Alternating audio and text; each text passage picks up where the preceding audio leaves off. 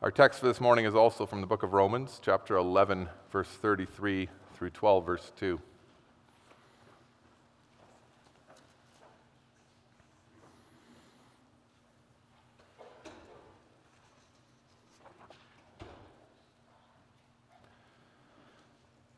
Starting at 11, verse 33 then. Oh, the depth of the riches and wisdom and knowledge of God. How unsearchable are his judgments and how inscrutable his ways. For who has known the mind of the Lord? Or who has been his counselor? Or who has given a gift to him that he might be repaid? For from him and through him and to him are all things. To him be glory forever. Amen. I appeal to you, therefore, brothers, by the mercy of God, to present your bodies as a living sacrifice, holy and acceptable to God, which is your spiritual worship. Do not be conformed to this world, but be transformed by the renewal of your mind, that by testing you may discern what is the will of God, what is good and acceptable and perfect.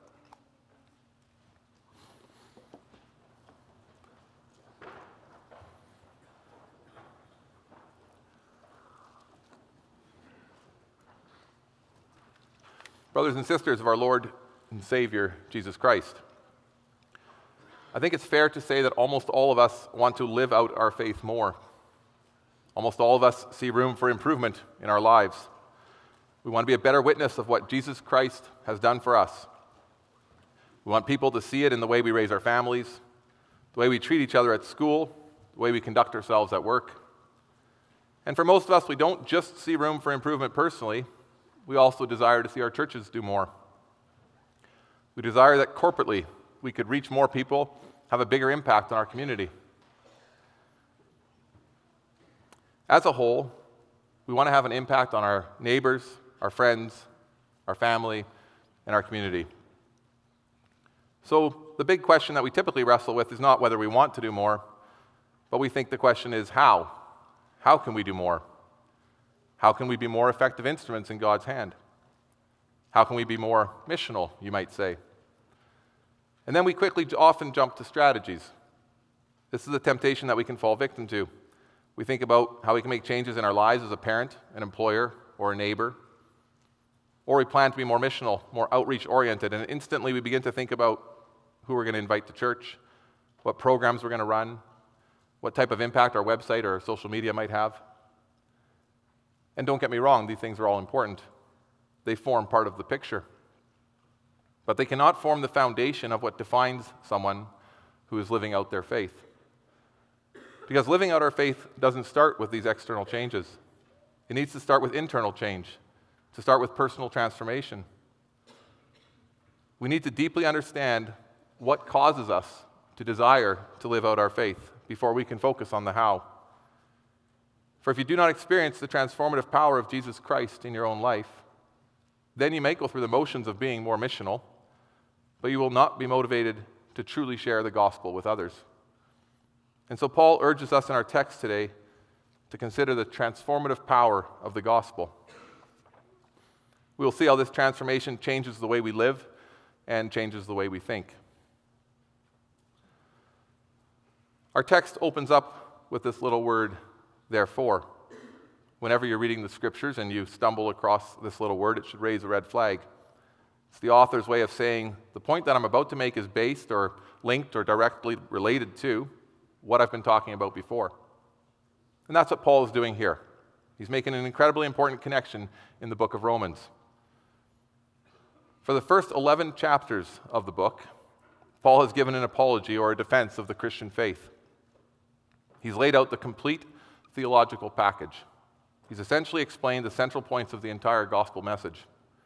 He's worked his way through the story of the Bible, explaining the sinful and corrupt nature of man, the justice of God, the inability of mankind to find salvation through himself. Mankind deserves God's wrath, Paul says, and yet God chooses to show grace and mercy. God does not treat us as our sins deserve. Instead, God chooses to save sinners. It's a salvation that has been made possible by the sacrifice and death of Jesus Christ. Romans is all about explaining the good news of the gospel. It's about salvation by grace alone, through faith alone. And now it seems like that after 11 straight chapters of explaining the gospel, Paul stops here in 12 verse 1. And he says, so what? What's the impact of us understanding this gospel? Why does this actually matter? Well, it matters, says Paul, because if you actually accept the defense of the gospel, if you believe the Christian faith, it will have practical implications in your life. If you truly trust in Jesus Christ as your Savior, then you will begin to experience the transformative power of the gospel. True conversion has to make a difference in a person's life. If there's no difference, there's no genuine conversion. Francis Schaeffer, a 19th century theologian and pastor, expresses the difference that the gospel makes this way. He says, as Christians, we are not only to know the right worldview, the worldview that tells us the truth of what is, but consciously to act upon the worldview so as to influence society in all its parts and facets across the whole spectrum of life. It is the gospel that must transform the way we live. And in our text this morning, we see Paul begin to provide a practical outline for what change looks like in our lives. First, in verse 1, Paul urges believers to respond to the good news of the gospel with worship, spiritual worship. And this worship involves offering our bodies as a living sacrifice, holy and pleasing to God. It's a powerful picture, one that would have really hit home with Paul's audience. For Paul's writing this command at a time when not only Judaism, but almost every major religion was actively involved in offering sacrifices, particularly animal sacrifices. Unfortunately, most people saw sacrifices as simply a way to please the gods, just a routine that you went through to get what you want. And the Jews were not immune to this either. In fact, there are many Old Testament passages where God accuses the Israelites of doing just that, going through the motions. But God wants heart worship, and that's not a new concept. That's what God wanted in the Old Testament. That's what he still wants today. So Paul's using the powerful imagery of animal sacrifice to illustrate what it really means to live lives of worship. God does not just want us to go through external routines, to go through the motions, to look religious. Paul's clear that God wants us to give our whole bodies, or specifically our whole lives, as our spiritual act of worship to him. It is this worship and only this worship that God will find holy and pleasing. Every day, every hour, every moment of our life is worship. And God wants it. God deserves it because of who he is and what he has done for us in Christ Jesus. This is something we celebrate not just on Sunday, but every day of the week. The good news of the gospel should transform us in a way that makes our lives noticeably different. So in what way?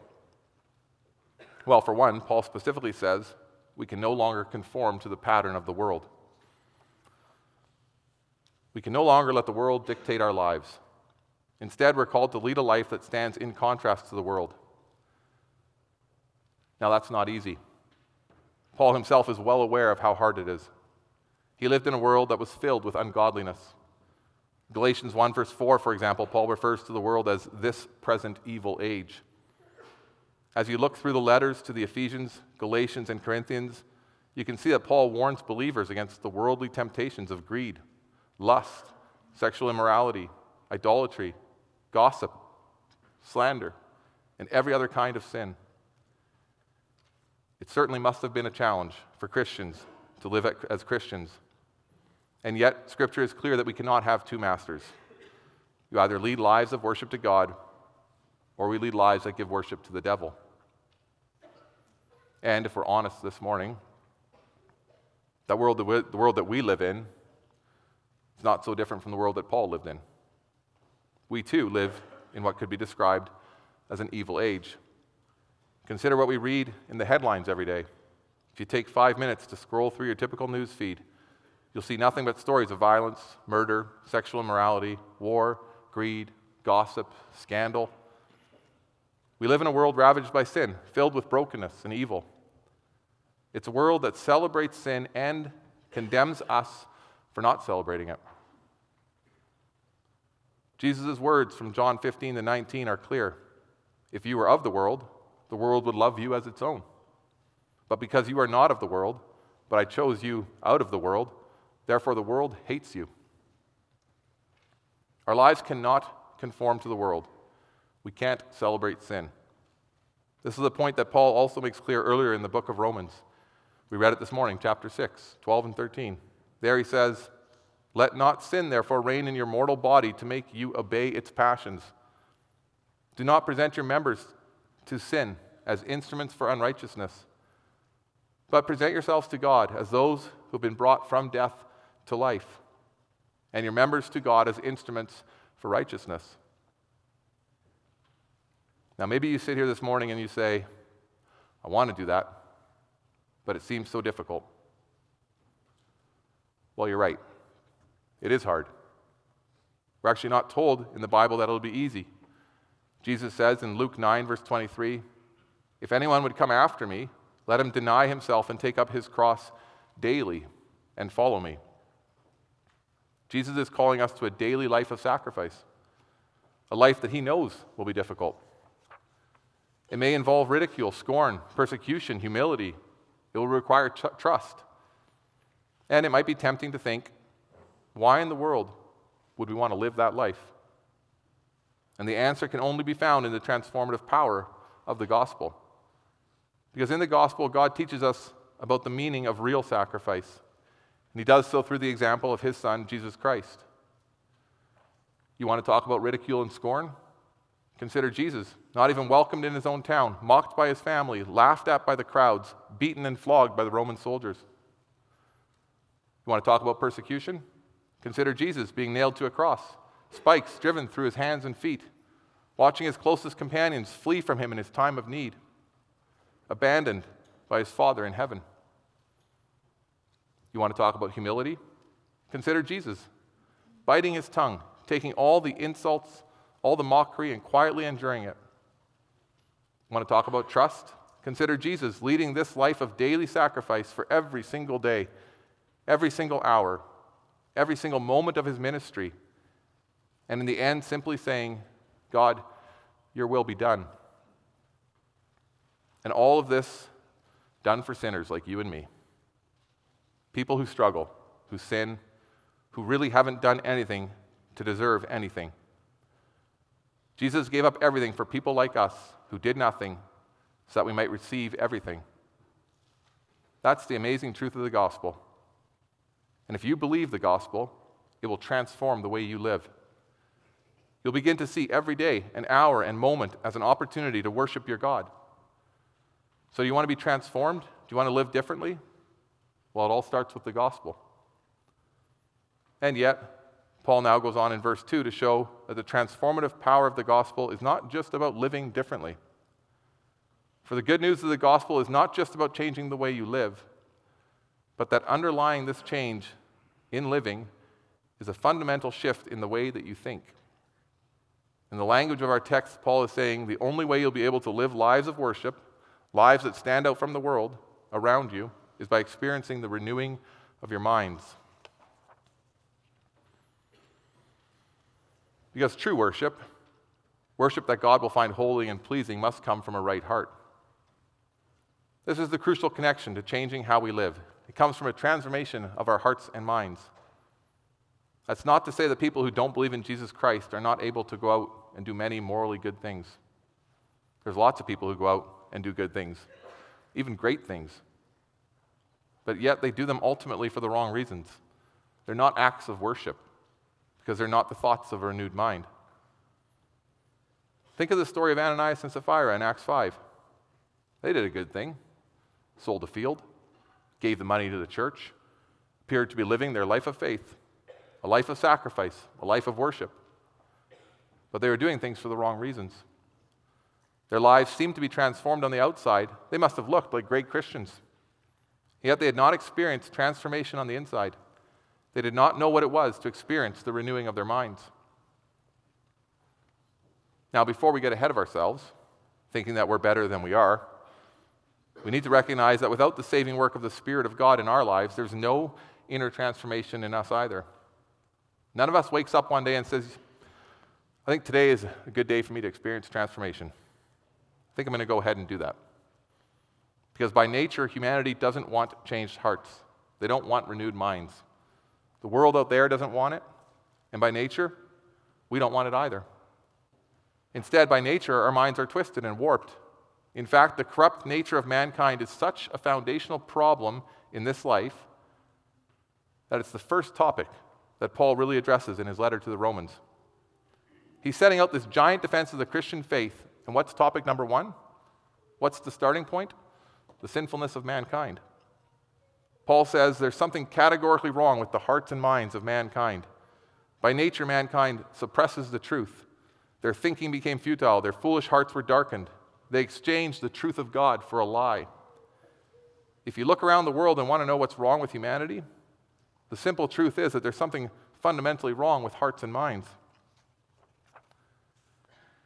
And if it was up to us, we'd stay in that depraved state forever. By nature, we love our twisted minds. We were like pigs rolling in the mud. Seems gross, but by nature, that's what we're like.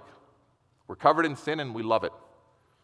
And yet, 1 Peter 2 tells us about how God, in His grace and mercy, has decided to choose for Himself a people, a chosen people. And this people, says Peter, God will call out of darkness into His glorious light. God, out of His grace, has chosen to call people like you and me out of darkness into the light of the gospel. And the sacrifice and death of Jesus Christ has made it possible for us to receive the Spirit of God. The Holy Spirit who changes hearts and who's busy renewing minds.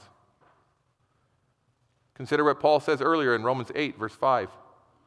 Those who live according to the flesh have their minds set on the things of the flesh, but those who live according to the Spirit set their minds on the things of the Spirit.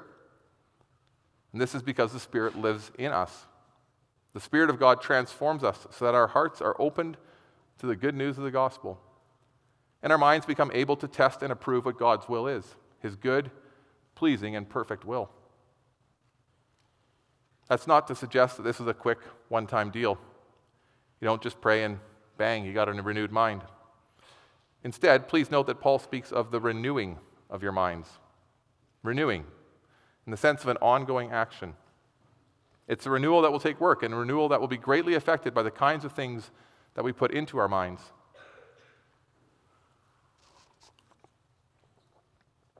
So what is it that we are feeding our minds with? Are we spending our time watching garbage on TV, on YouTube, or on TikTok, reading sleazy books, telling dirty jokes, cursing, swearing, filling our time with slander, envy, scandal, gossip? Guess what? Don't expect to experience the transformative power of the gospel if that's the case. There's great truth in the old saying, garbage in, garbage out. Instead, let your minds feed on the beauty of God's good, pleasing, and perfect will. It's a will which God has revealed in His Word, a Word that today we have incredibly easy access to. All of us have Bibles in our homes, usually several. They're in our kitchens, our living rooms, on the nightstand in our bedrooms. We often have them on our phones. So do you want to test and approve what God's will is, what the transformative power of the gospel is? Start right there. You want to be transformed? Do you want to live differently and think differently?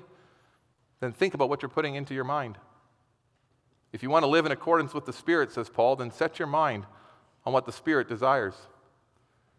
In Philippians 4, verse 8, he gives practical advice on this matter, saying, whatever is true, whatever is honorable, whatever is just, whatever is pure, whatever is lovely, whatever is commendable, if there's any excellence, if there's anything worthy of praise, think about these things. Spend time dwelling on God, reading His Word, His plan of salvation, His grace, His mercy, and the gift of His Son, Jesus Christ. Your life won't change instantly. We'll have ups and downs. We'll make mistakes. Sometimes we'll feel like we're going backwards. But as we follow the example of Jesus Christ, we will be transformed more and more into His image.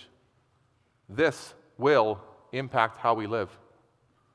We will learn to live a life of sacrifice that more and more represents the one who gave the ultimate sacrifice. As you meditate on his life of perfect worship, you too will learn what it is to lead a life of daily worship.